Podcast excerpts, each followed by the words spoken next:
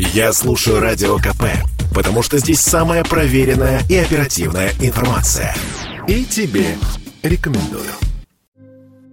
Роспотребнадзор изменил правила профилактики ковид девятнадцать. Отныне граждан, которые сделали прививку или переболели, не отправляют на изоляцию после контакта с заразившимся. Об этом говорится в постановлении санитарной службы от шестнадцатого ноября. В свою очередь, Минздрав России подготовил приказ о сроке действия ку ар-кодов. В случае, если вакцинированный заболеет коронавирусом, сертификат аннулируют. Новый ку ар-код будет действовать полгода с момента выздоровления.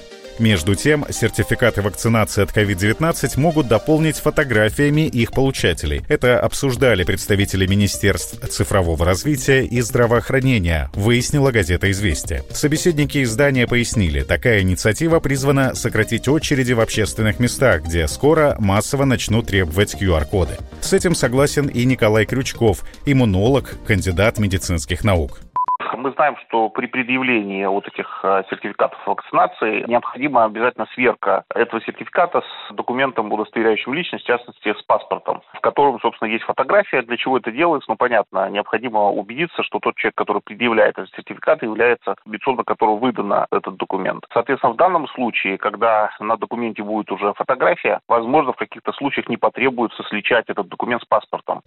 Уже пятый день подряд в России снижается число заражений. Новых больных на уровне тридцать семь тысяч в день. Власти заявляют, темпу удалось сбить, но ситуация с пандемией в стране по-прежнему остается напряженной. Выяснилось, что в России разрабатывают медицинский препарат, который позволяет прерывать развитие коронавирусной инфекции на начальном этапе. Тестирование лекарства находится на завершающей стадии, заверил в интервью ТАСС министр здравоохранения Михаил Мурашко. Подробности обещал рассказать, как только препарат будет полностью протестирован. А вот американская компания Pfizer уже получила разрешение на проведение в России клинических испытаний своего средства от ковид девятнадцать, выяснила газета «Ведомости». Препарат называется Paxlovid. Что он содержит, Радио КП рассказал вирусолог Александр Чепурнов.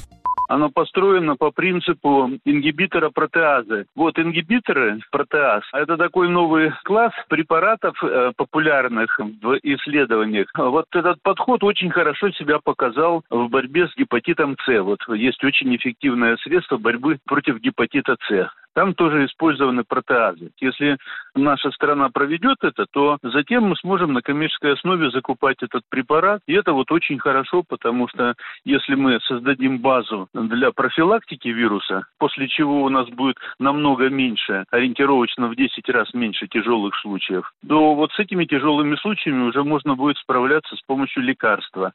По данным «Ведомостей», испытания препарата от Pfizer пройдут в нескольких городах, в том числе в Петербурге, Смоленске, Барнауле. Заявлено участие до ста человек. Александр Фадеев, Радио КП.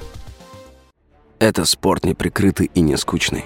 Спорт, в котором есть жизнь. Спорт, который говорит с тобой как друг.